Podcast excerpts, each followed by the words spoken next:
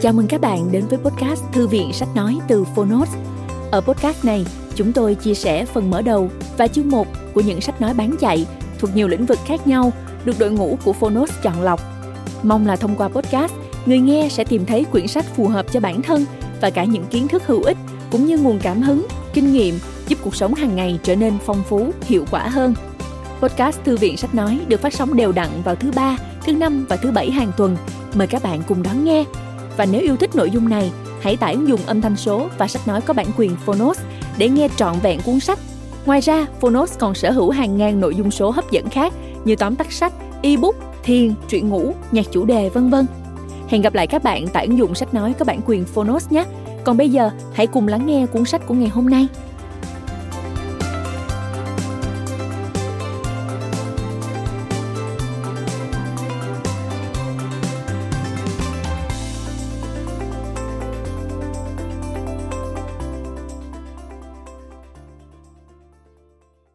Bạn đang nghe từ Phonos.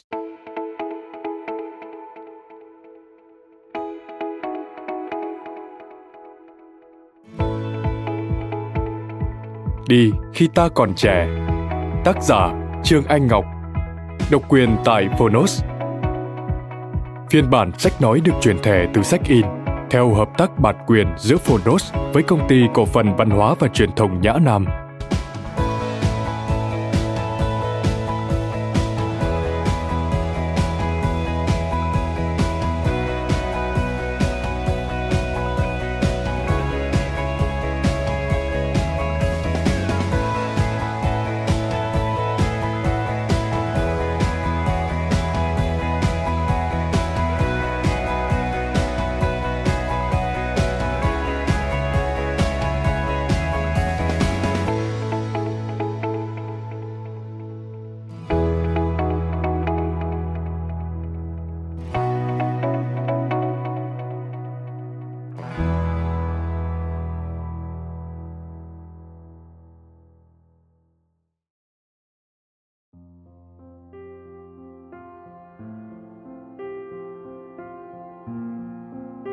Xin chào các bạn, tôi là Trương Anh Ngọc, tác giả của cuốn sách Đi khi ta còn trẻ và bạn đang nghe giọng nói của chính tôi từ Phonos.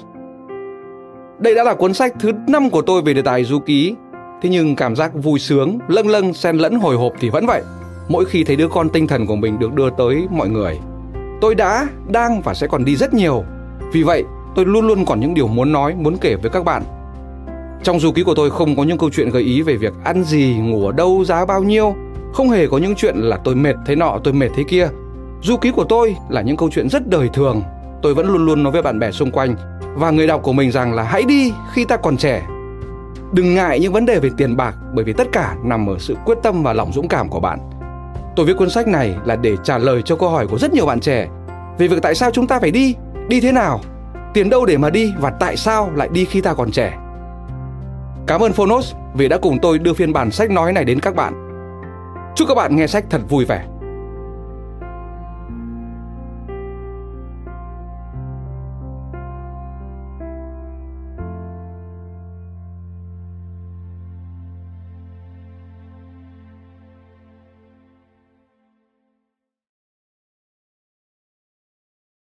Lời mở Tôi thuộc về những chuyến đi. Thỉnh thoảng, có bạn lại hỏi, tại sao anh thích đi thế? Anh không thích ở nhà à? Tôi chỉ cười và nhắn lại. Nơi đâu anh đi trên cõi đời này mà anh thấy thích, gia đình nhỏ của anh cũng thích. Đấy chính là nhà. Nhà đối với tôi đã từ lâu không còn là một khái niệm vật lý, một thứ bất động sản mà ta sở hữu. Với cái giá vài tỷ đồng, ta gắn cho nó theo giá trị thị trường. Không phải cái được đem ra để ngã giá, bàn bạc, tranh chấp. Nhà hay quê hương, nơi tôi sinh ra, giờ là một khái niệm để chỉ một mảnh tâm hồn là những người thân thương là những kỷ niệm đã có những chuyện buồn và vui đã gặp ở một nơi nào đó nếu ai đó hỏi nhà tôi ở đâu tôi sẽ chỉ trái tim tôi sẽ nói về gia đình của tôi và những thứ đồ đạc ít ỏi mà chúng tôi mang theo trong hành trang mỗi lần rời Việt Nam để đi tới một miền đất mới. Trong hơn chục năm dòng, cứ đi đi rồi lại về về, trong những cuộc hành trình, tôi đã hiểu ra rất nhiều điều về cuộc sống, về cái gọi là nhà về những gắn bó và những tình cảm với những nơi đã đi qua, đã ở lại. Gần ấy năm di chuyển không có gì ổn định, là những năm tôi sống trong những căn nhà tôi không hề sở hữu, ngủ trên chiếc giường của một ai đó tôi không hề quen biết, nấu ăn trong căn bếp của một gia đình tôi chưa từng gặp mặt, và sáng thức dậy, thấy mình uống cà phê trong một khu vườn mà trước đó tôi chỉ thấy trên trang web cho thuê nhà. Tôi chợt hiểu rằng, thực ra, ngôi nhà của tôi chính là lòng tôi, là sự thanh thản, là một khối gắn kết gia đình nhỏ xung quanh tôi và cũng di chuyển với tôi. Một quan điểm sống hoàn toàn cởi mở và hiện đại. Tài sản không còn là vật chất, ngôi nhà không chỉ là nơi để ngủ, nó là nơi ta dừng lại một thời gian và rồi lại đi, cứ thế mãi. Cái máu xe dịch đã ăn sâu vào tôi từ lúc nào không biết nữa, để rồi nhận ra rằng tôi thực ra thuộc về những chuyến đi. Khi ai đó hỏi, anh tìm thấy gì trong những chuyến đi ấy? Tôi sẽ trả lời, tôi tìm thấy bản thân tôi, thấy sự tĩnh tại trong không ngừng vận động, thấy thế giới là một phần của tôi và tôi là một phần của nó. Thấy ở những nơi đi qua nụ cười và nước mắt, niềm vui và nỗi đau, những mảnh đời, những buổi hoàng hôn và bình minh tuyệt đẹp, trăng, mưa sa mạc, tuyết, tất cả. Và những cái gọi là đầu tư của tôi đều không vào vật chất, tài sản, mà vào những chuyến đi và con cái. Để sau này đủ lông đủ cánh, con sẽ lại bay đi, đến những chân trời khác. Bố mẹ không cần phải lo, bởi bố mẹ chắc chắn sẽ có những khoản tiết kiệm để tiếp tục đi trong những năm tuổi già. Một cuộc sống nghèo nàn không phải là cuộc sống không có tiền, không giàu có, không của để dành, mà là cuộc sống không di chuyển, không biết gì nhiều về thế giới rộng lớn ngoài kia. Những năm không bay ra được thế giới vì đại dịch, lại càng nhớ thế giới. Nhớ những chuyến đi, những nhà ga sân bay, những cảm xúc đặc biệt chỉ có thể có khi hạ cánh xuống một nơi nào đó. Vậy đấy, chẳng vật chất nào có thể cùng ta xuống mồ, nhưng hạnh phúc thì có thể sẻ chia, ngay cả khi ta đã chết. Sau khi đã sống một đời đầy trải nghiệm ở khắp nơi, nhà thì tôi chẳng bao giờ có một cái nhà đúng nghĩa. Vì cái nhà trong thực tế của tôi luôn ở một nơi nào đó xa xa trong những chuyến đi. Đây có thể là một phòng khách sạn, một trang trại, một căn hộ cho thuê. Thậm chí đã có những lúc phòng ngủ chính là cabin chiếc xe tôi đang lái. Về điều này, tôi cực kỳ tập đắc với nhà văn người Mỹ gốc Ấn Độ Biko Iyer. Ta đến từ nơi nào, việc ấy không quan trọng bằng bây giờ chúng ta đang đi về đâu. Và chúng ta biết rằng ngôi nhà không hẳn là nơi ta sinh ra, nó là nơi trốn mà ta trở về được với chính ta. Ông lại viết, và nếu du lịch giống như tình yêu, cuối cùng thì nó gần đúng như vậy, vì nó là một trạng thái nhận biết cao độ, một trạng thái mà trong đó chúng ta quan tâm, dễ tiếp thu, không bị mờ đi vì sự thân thuộc và sẵn sàng để được biến đổi. Đó là lý do tại sao những chuyến du lịch đẹp nhất, giống như những cuộc tình đẹp nhất, sẽ không bao giờ thật sự kết thúc. Phần 1. Đi đâu là nhà ở đó.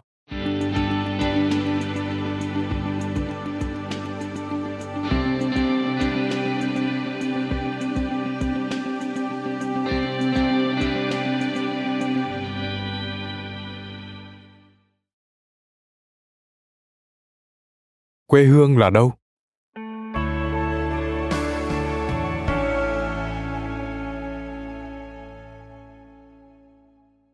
Hôm nọ, một người anh đã hỏi tôi khi biết con gái tôi sinh ra ở một nơi, nhưng theo chân gia đình đi khắp nơi, nói nhiều thứ tiếng, và giờ đang học đại học châu âu rằng, quê hương của một đứa trẻ là sản phẩm của toàn cầu hóa ở đâu?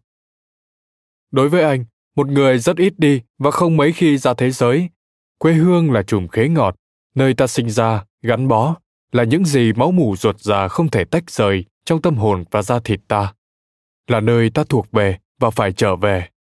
Anh bảo, không ít người việt đi ra thế giới cuối cùng đều trở về, vì không thể sống thiếu quê hương. Một người là sản phẩm của toàn cầu hóa, liệu có quê hương, có nơi để trở về hay không?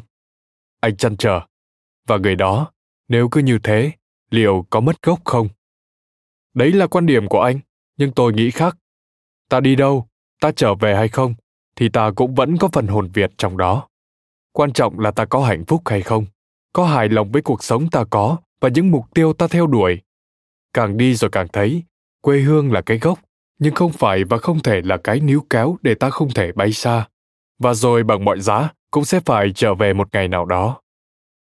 Quê hương là một thứ thân thuộc với những ký ức không phai mờ, một cái tên, một tình yêu, những câu chuyện cũ, nhưng nó cũng sẽ là nền tảng để ta đi ra thế giới với đôi chân vững chãi và trái tim nồng nhiệt.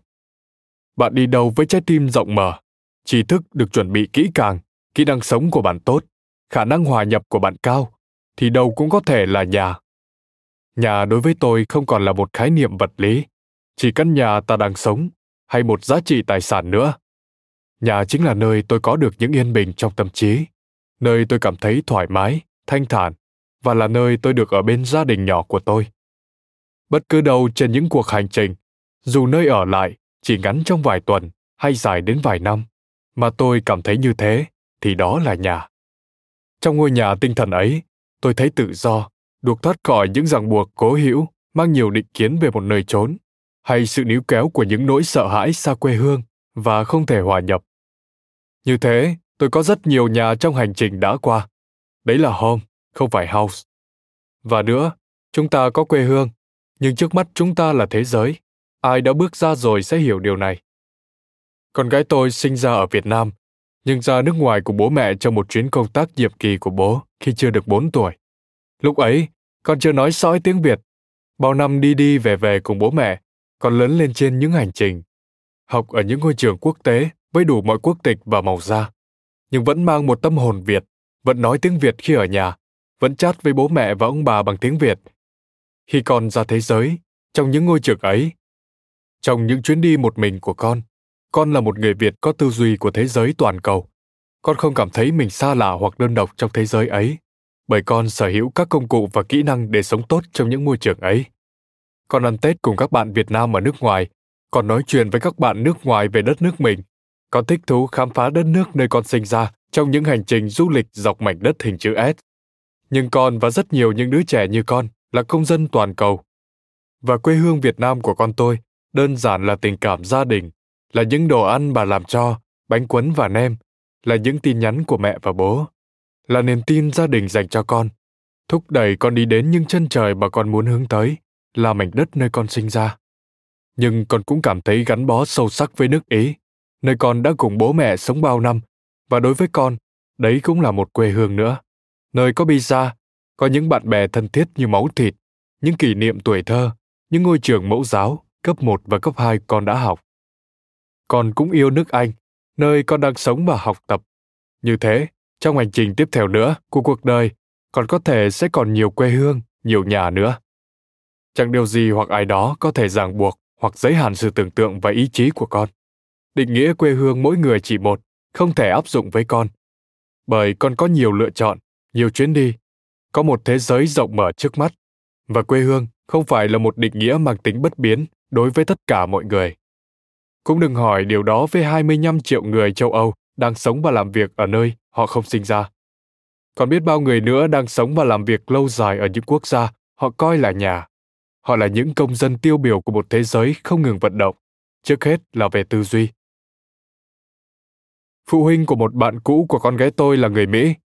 Họ sinh ra và lớn lên ở ngoại ô San Francisco, Mỹ, nhưng lại rất thích nước Pháp. Ba con trai của họ, cậu nào cũng đẹp như diễn viên điện ảnh. Lớn lên trong một môi trường liên quan đến Pháp, cái gì cũng là Pháp. TV bật trong nhà là các kênh của Pháp, chuyện chúng đọc cũng là Pháp, và nền giáo dục mà chúng thụ hưởng là Pháp. Thế rồi sau nhiều năm lang thang theo ông bố, một chuyên gia thiết kế đồ họa, cả nhà sang sống lần lượt ở Hồng Kông và Bangkok.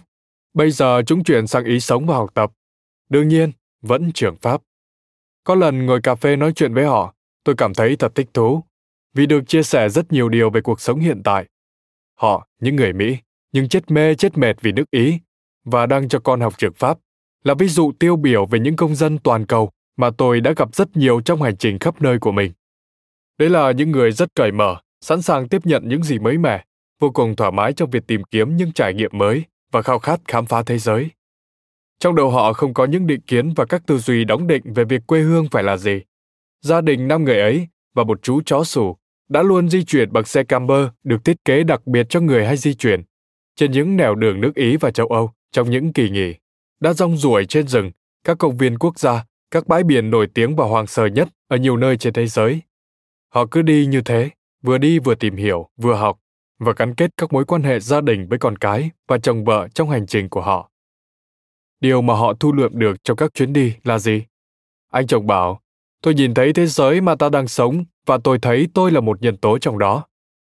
Chị vợ bảo, tôi tiếp cận các nền văn hóa, tôn giáo và những ngôn ngữ khác nhau. Tôi thích thế. Đối với họ, những chuyến đi cũng là một cách để cân bằng cho cuộc sống và công việc. Những người như họ rất nhiều trên đất châu Âu này. Họ làm rất ghê, nhưng đi chơi cũng rất kinh. Đi theo kiểu bền vững, cho một slow fly và hưởng thụ các chuyến đi một cách vui vẻ, đáng yêu nhất có thể. Không giàu tiền, họ khẳng định thế, nhưng họ rất giàu trí thức và vốn sống. Sống chậm, đó cũng là một trào lưu sống ở nhiều nước trên thế giới. Một câu trả lời cho cuộc sống quá nhanh, quá gấp gáp và stress. Nếu ta thấy trời thật rộng, đấy là vì ta luôn ngửa mặt lên nhìn trời và có đủ dũng cảm để gạt bò khỏi đầu những bon chen ti tiện của cuộc sống. Nếu ta chỉ cắm đầu xuống đất và lao theo những điều ấy, ta chỉ thấy tối tăm, vất vả, bi quan và thậm chí là bế tắc. Bạn bè luôn bảo tôi là một người không thực tế, vì lúc nào cũng chỉ nhìn trời. Tôi hiểu cái thực tế các bạn muốn nói là gì. Thực tế ấy có thể giúp bạn sống tốt, an toàn, nhiều tiền và cứ thế vươn lên trong xã hội. Nhưng tôi khác. Thực tế của tôi là làm tất cả mọi điều để đi ra thế giới, như tôi đã và đang đi trong những năm qua, để hưởng thụ cuộc sống theo cách đôi vợ chồng người Mỹ bạn tôi kia. Cũng không cần phải nói với con gái, rồi bố sẽ về kể cho con nghe, sẽ viết sách cho con đọc, để con biết thế giới này tuyệt vời thế nào.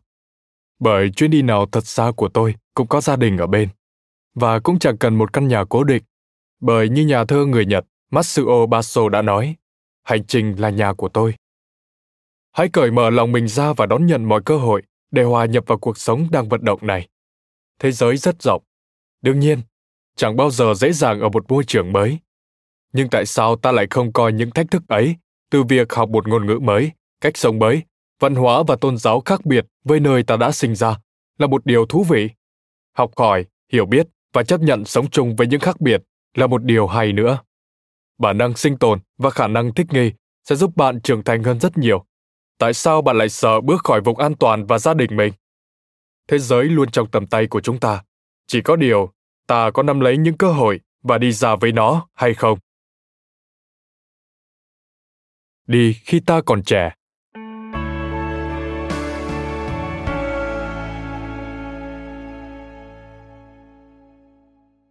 Khi mới đến tuổi 21, Leslie Alford đã đặt chân đến tất cả các quốc gia và vùng lãnh thổ trên thế giới. Sau khi trở về, cô gái người Mỹ này vẫn tiếp tục truyền cảm hứng cho các bạn trẻ lên đường thông qua các nền tảng mạng xã hội. Và cô nói cô chưa hề muốn dừng lại. Leslie bắt đầu lên đường từ khi còn rất nhỏ, tận dụng một điều rất lý tưởng của gia đình, đó là mẹ cô sở hữu một công ty du lịch lữ hành và chính mẹ cô cũng kinh doanh ngành du lịch từ khi còn rất trẻ, mới 19 tuổi. Mẹ luôn cho cô đi cùng trong các chuyến đi của mình. Chính bà truyền cho cô năng lượng tích cực và cảm hứng lên đường. Cho tới năm 18 tuổi, Leslie đã đặt chân đến khoảng 70 quốc gia. Trong 30 năm tiếp theo, cô đi hết các nước còn lại trên thế giới. Leslie nói rằng, một trong những ước mơ lớn nhất của đời cô là được đi, được trải nghiệm ở nhiều nơi trên thế giới, thậm chí được sống hẳn một năm ở một nơi nào đó mà không phải đi làm hoặc đi học. Cô nói với kênh truyền hình Euronews.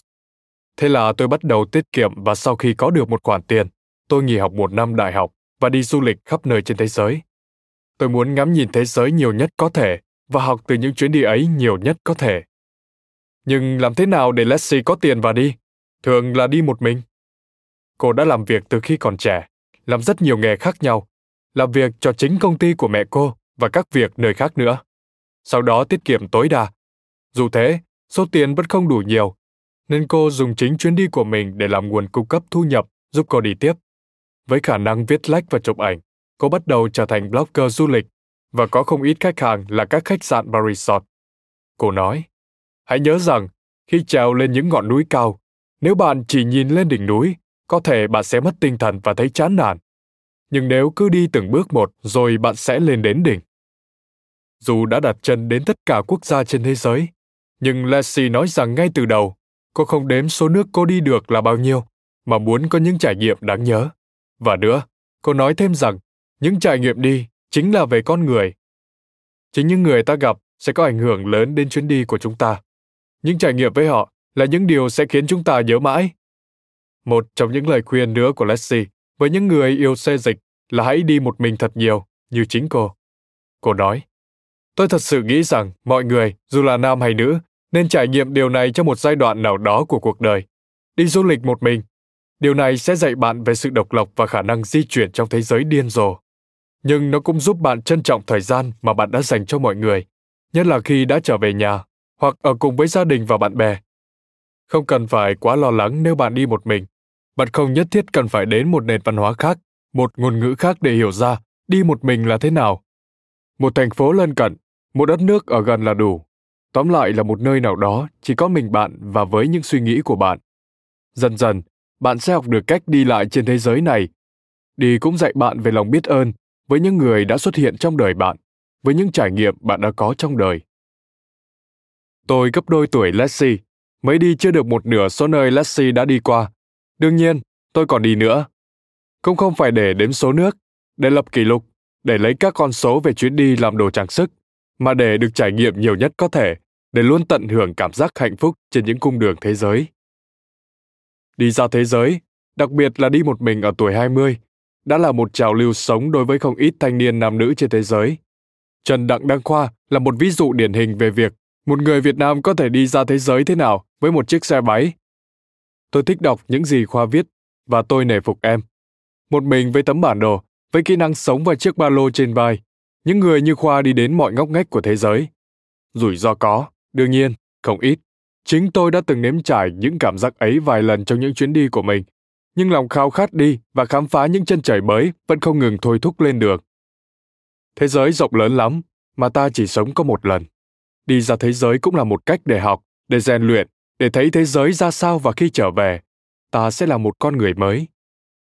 Tôi không muốn chết đi mà chỉ được thấy quá ít về thế giới, được trải nghiệm quá hạn chế về những nơi xa xôi chỉ được thấy trên báo hoặc trên TV. Giới hạn lớn nhất của chúng ta thực ra không phải là thế giới quá rộng, mà chính là trí tưởng tượng và lòng dũng cảm bước ra khỏi vùng an toàn của chúng ta quá hẹp. Dưới đây, theo tôi là một vài lý do để chúng ta đi khi chúng ta còn trẻ. Thứ nhất, vốn sống. Bạn sẽ có rất nhiều những câu chuyện để kể lại, để chia sẻ với bạn bè khi trở về nhà. Đấy là kiến thức về địa lý, văn hóa, con người, là trải nghiệm trên những cung đường, từ những câu chuyện tức cười nhất cho đến những giây phút khó khăn nhất. Tôi đã từng đặt chân đến những nơi nguy hiểm ở Nam Phi và Brazil, từng cảm thấy cái chết chạy dọc sống lưng mình trong những vụ cướp có vũ trang, nhưng vẫn sống sót không phải nhờ vào bản năng sợ chết mách bảo, mà nhờ những kinh nghiệm đã có trong bao hành trình trước đó, nhờ kỹ năng thoát hiểm, nhờ cả một nguồn thể lực dồi dào đã luôn tích lũy trước các chuyến đi. Những điều mà ta học được trong các chuyến đi nhiều lắm, thật khó có thể kể hết chỉ bằng vài câu. Nhưng tôi nghĩ, vốn sống chính là những gì ta đã trải nghiệm những kinh nghiệm ta đã đúc kết sau mỗi hành trình và thường thì những người càng nhiều vốn sống càng trở nên khiêm tốn vị tha và bao dung hơn thứ hai sự tự tin đi một mình giúp bạn trở nên tự tin hơn nhiều bạn đi đến những nơi xa đương đầu với những điều bạn chưa từng biết hoặc đã từng biết nhưng còn rất ít. Việc vượt qua những hành trình khiến bạn hiểu rằng bạn đã lớn lên. Chính những gì va chạm ở trên đường giúp bạn chín chắn, trưởng thành hơn rất nhiều. Những người đi nhiều thường rất có kỹ năng giao tiếp xã hội, bởi những chặng đường một mình dạy họ phải làm tốt điều này. Việc ấy có được nhờ đọc, học hỏi, tích lũy kiến thức và kỹ năng trong nhiều năm trong các chuyến đã đi. Tin tôi đi, không có ai lần đầu vừa đi ra thế giới lại có thể trở thành một sư phụ luôn được đâu. Ngẫm từ chính mình mà ra, tôi thấy một phần kiến thức tôi có được là nhờ đọc và tích lũy kiến thức không ngừng từ nhỏ. Nhưng chính những hành trình lại cho tôi thấm thía rằng, kiến thức chỉ ở trên giấy tờ, nếu không biết áp dụng nó. Sốc văn hóa cũng là một câu chuyện thú vị của việc ta có thể có được sự tự tin thế nào trong các hành trình. Bạn bỡ ngỡ khi đến một nước khác, một nền văn hóa khác, những ngôn ngữ khác, và bạn đôi khi cảm thấy choáng vì mọi chuyện xảy ra không giống với những gì bạn đã hình dung tôi đã sốc văn hóa rất nhiều lần và hầu như chuyến đi nào cũng gặp phải một vài sự cố nho nhỏ lúc thì do hiểu nhầm lúc thì do chuẩn bị thông tin không kỹ nhưng chính việc rút được ra các bài học và kinh nghiệm từ sốc văn hóa giúp ta tự tin hơn cho những chuyến đi sau. Thế nên sốc văn hóa không hề tiêu cực, không hề đáng sợ để mà cố tránh. Nó là những phản ứng tự nhiên để giúp ta hoàn thiện mình hơn trong những hành trình. Thứ ba, cơ hội việc làm. Điều hay ho chính là những người tuyển chọn vị trí việc làm, nhất là ở những tập đoàn lớn, hay thích chiêu mộ những ứng viên có nhiều trải nghiệm trên thế giới. bạn đã tiếp cận với nhiều nền văn hóa. Cũng có thể bạn biết nhiều thứ tiếng, nhưng kiến thức bạn thu lượm dọc đường sẽ có ích cho bạn trong công việc sau này. Lựa chọn công việc cho bạn không chỉ ở một, mà mở rộng ra nhiều quốc gia. Nhiều năm trước, trong một hành trình châu Phi, tôi có gặp hai cô gái người Argentina. Họ còn trẻ lắm. Mới tốt nghiệp đại học, thay vì ở lại thủ đô Buenos Aires và hài lòng với công việc mà những ông bố bà mẹ giàu có của họ đã thu xếp sẵn. Họ khoác ba lô lên đường, đến những nước đang phát triển, tình nguyện làm việc cho các tổ chức nhân đạo, không ngại những rủi ro có thể gặp trong các hành trình. Carol, một trong hai cô, có nói với tôi rằng nhờ những chuyến đi như thế, họ hiểu về nhiều loại công việc, về thế giới, về các nền văn hóa và các ngôn ngữ ở các châu lục. Họ làm rất nhiều công việc khác nhau trong mấy năm để có tiền trang trải cho một cuộc sống không giàu, nhưng đầy trải nghiệm thú vị. Bây giờ, khi tôi viết cuốn sách này, họ đang sống và làm việc ở châu Âu, nghĩa là không nhất thiết phải về Argentina họ mới có việc làm. Thứ tư, cơ hội tình yêu. Biết đâu đấy, bạn có thể tìm thấy tình yêu của đời mình. Trên những cung đường đã đi, tôi từng nói chuyện với một bạn trẻ cũng lang thang khắp nơi như thế trong một năm, để rồi bỗng nhiên một ngày nào đó dừng lại, chọn một nơi để sống. Bạn ấy bảo, bạn ấy đã tìm được tình yêu của mình ở nước đó. Và đương nhiên, việc làm nữa. Những người có tri thức và lại lãng mạn, đồng thời có thừa sự tự tin, thì việc gì phải sợ? Tôi quen một cô gái Việt Nam vì yêu tiếng Đức, yêu nước Đức, yêu đội tuyển Đức mà cô học tiếng Đức và sau đó cô làm tất cả những gì có thể để biến ước mơ của mình thành hiện thực. Trong một thế giới mà cơ hội để đi xa không còn hạn chế như trước, điều duy nhất ngăn cản bạn có lẽ là chính bạn, sự nhút nhát, lưỡng lự và thiếu tự tin của bản thân bạn. Cô gái này không chỉ chiến thắng những điều ấy, mà còn cả các định kiến về giới. Khi cha mẹ cô ra sức ngăn cản không muốn cô lên đường, sợ cô khổ, giải, biết đâu thân gái dặm trường sẽ bị lừa. Cô gặp được tình yêu của đời mình ở Đức, lập gia đình với một chàng trai rất dễ thương người Đức, có một cậu bé vẻ ngấy và họ sống với nhau rất hạnh phúc. Thứ năm, khám phá bản thân. Tuổi trẻ và năng lượng dồi dào tạo ra một nguồn động lực lớn cho việc khám phá. Đương nhiên, những người trẻ đi được đều có kỹ năng đi, có sự dũng cảm và sức khỏe, nhưng đi một mình cũng cho thêm một điều nữa. Ta tự khám phá được giới hạn của bản thân mình, về tri thức, về sức khỏe, về cá tính. Đấy chính là điều tôi đã học được sau những chuyến đi một mình từ khi còn trẻ, bắt đầu bằng một chuyến đi học ở nước ngoài. Nếu bạn không thử, bạn không thể biết được khả năng của bản thân đến đâu. Khi lâu nay bạn luôn cho rằng ta cần phải có ai đó để dựa dẫm lúc khó khăn, để tâm sự lúc cảm thấy cô độc, để không lo lắng khi đối mặt với điều gì đó không chắc chắn, hoặc thậm chí nguy hiểm. Tôi nhớ tôi của những chuyến đi đầu tiên còn bỡ ngỡ, thông tin không đủ, vốn sống thiếu, cư xử chẳng ra sao và sốc văn hóa liên tục. Nhưng ngay sau đó tôi nhận ra rằng chúng ta có thể điều chỉnh được tình hình bằng sự nhanh nhạy, thông minh, tự tin và lòng chân thành. Và rồi tôi nhận ra rằng hóa ra đi một mình không hề buồn tẻ như ta nghĩ. Bởi khi ấy ta tự do, ta là chính ta, không phụ thuộc bất cứ ai. Ta có thể làm bất cứ điều gì trong giới hạn ta cho phép. Tôi thấy mình đi mãi không mệt, ăn một mình cũng thấy ngon, ăn gì cũng được, không hề nhớ cơm nhà. Và việc tự mình thu xếp chuyến đi, chuẩn bị tất cả mọi thứ cho hành trình, từ tìm hiểu thông tin, tập thể lực, mang đi cái gì và cái gì không cho vào vali cũng là một cách tuyệt vời để tự chăm sóc cho bản thân. Không có cách khám phá bản thân nào tốt nhất bằng việc tự đặt chính ta vào những hoàn cảnh buộc ta ra quyết định và hành động. Đi khi ta còn trẻ. Đi khi ta về già.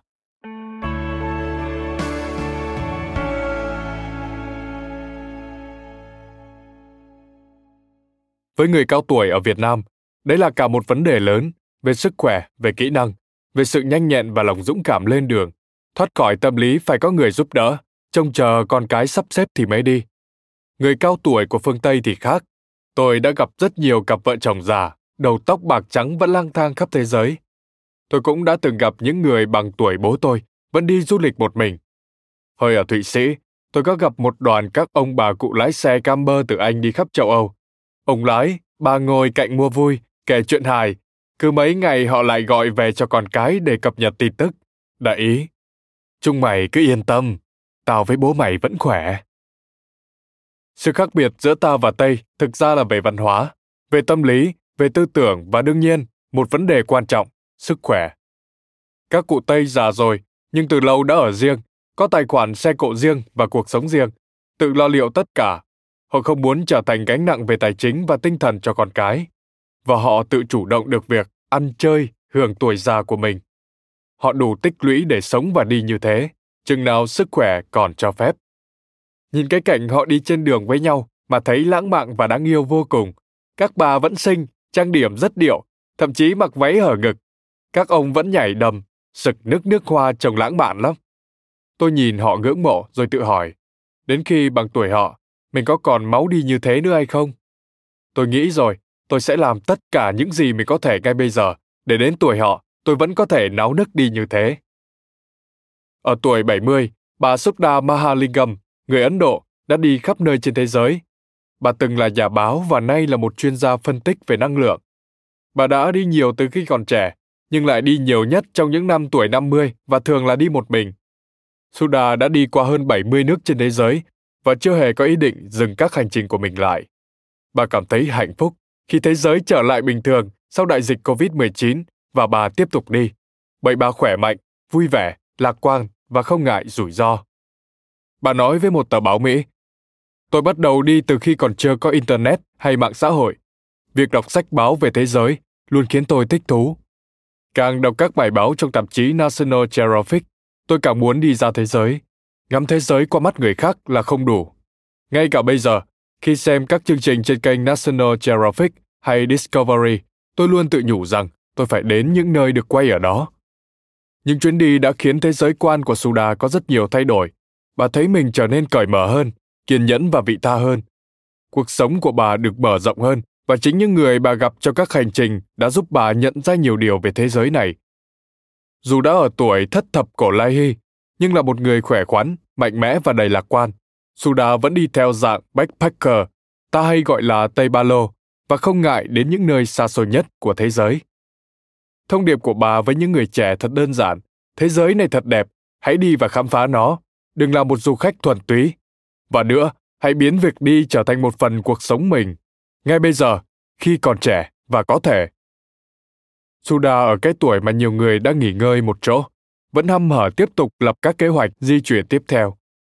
Và đây, một thông điệp tuyệt vời nữa của bà. Thế giới này rất rộng, và vì thế bạn cần phải đi. Đừng đợi đến một ngày lành nào đó mới lên đường. Nó không bao giờ tới đâu. Ngày nào bạn đi chính là ngày lành.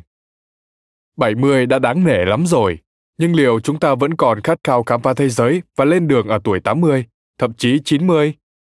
Chắc chắn sẽ có nhiều người phì cười vì câu hỏi này, thậm chí còn cho rằng tuổi ấy thân thể già yếu quá rồi, còn đi đâu được nữa. Nằm nhà để con cái chăm thôi, rồi đợi đến lúc ông trời gọi đi. Nhưng trong những hành trình của mình, tôi gặp rất nhiều ông bà cụ tuổi cao chót vót đang đi du lịch vui vẻ. Câu chuyện của Elena Akova, một bà cụ gần trăm tuổi người Nga, đã đi du lịch rất nhiều nơi trên thế giới và đã từng đến Việt Nam, khiến tôi cảm thấy vô cùng khâm phục. Bà Akova sống ở Krasnoyarsk, một thành phố xa xôi vùng Siberia, Nga, là một sự nhắc nhở lớn lao rằng không bao giờ là quá muộn để làm một điều gì đó, nhất là khi ta thực sự muốn làm điều ấy. Akova đã từng đi du lịch đến một số nước Đông Âu trong những năm 1970, nhưng sau đó bà bắt đầu đi ít hơn. Đơn giản vì nước Nga quá rộng, vì đi lại không rẻ và bà cũng không có nhiều thời gian. Thế rồi đến khi bà bước sang tuổi 83, bỗng nhiên niềm đam mê du lịch trong bà trỗi dậy. Thế là bà quyết định lên đường và bà đi một mình. Akova tiết kiệm được khá nhiều từ lương hưu cũng như tiền bán hoa và các sản phẩm đan lát của bà. Thế là bà lên đường, không chỉ trong nước Nga mà còn ra nước ngoài, từ Đức, Italia, Tây Ban Nha, Thổ Nhĩ Kỳ, Mông Cổ, Thái Lan, Việt Nam và nhiều nước khác nữa. Báo chí ở một số nước bà đến du lịch cũng đã viết về bà, mô tả Okova là một du khách cao tuổi nhưng rất khỏe, thật đáng khâm phục, lại còn đi có mỗi mình. Sau khi cháu trai bà lập trang Facebook cho bà, kể về những chuyến đi của bà thì Okova trở nên khá hot. Rất nhiều người trên thế giới theo dõi bà mỗi ngày, thậm chí trên trang YouTube của mình bà còn làm một clip có tựa đề Làm thế nào để du lịch ở tuổi 90 để truyền cảm hứng và trao đổi kinh nghiệm về việc du lịch ở tuổi già. Bây giờ, những hành trình như thế không còn tiếp tục được nữa. Bà Akova đã qua đời năm 2019 vì ung thư, ở tuổi 91. Trong 8 năm trước khi mất, bà đã đặt chân đến rất nhiều miền đất trên thế giới. Có một lần trong chuyến bay, tôi xem The Leisure Seeker, bộ phim tâm lý cực hay, mô tả cặp vợ chồng già nọ, một hôm đẹp trời không nói gì với con, nhảy lên chiếc xe camper chạy dọc ngang nước Mỹ. Con cái thì chỉ lo các cụ bệnh tật, lạc đường, tai nạn, bị khủng bố. Còn hai cụ thì tắt điện thoại, chỉ gọi điện để báo bố mẹ vẫn ổn rồi đi. Biết bao câu chuyện bi hài đã xảy ra trên đường, như lạc đường, giận dỗi nhau, để rồi cuối cùng họ nhận ra rằng dù có tuổi nhưng vẫn có thể rong ruổi, nhận ra là mình không nên chờ chết mà cuộc sống và tình yêu lứa đôi vẫn tràn đầy ý nghĩa. Còn cái họ thì nhận ra bố mẹ không phải là cái tủ thuốc và có cả cuộc sống ở phía trước. Tôi thích phim này lắm, thấy nó đúng với suy nghĩ của không ít ông bà cụ mình đã gặp ở nước ngoài.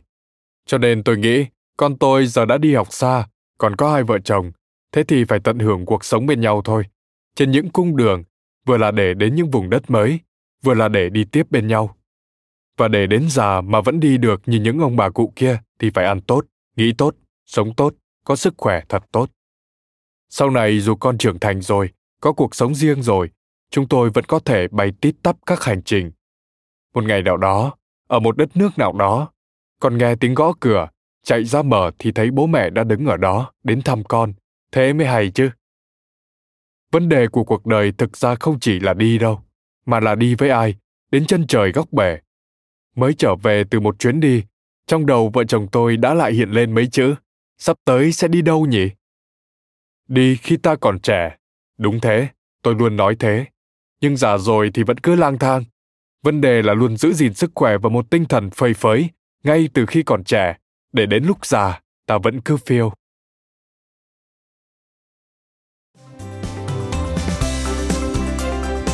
Cảm ơn các bạn đã lắng nghe podcast Thư viện Sách Nói. Podcast này được sản xuất bởi Phonos, ứng dụng sách nói có bản quyền và âm thanh số dành cho người Việt. Hẹn gặp lại ở những tập tiếp theo.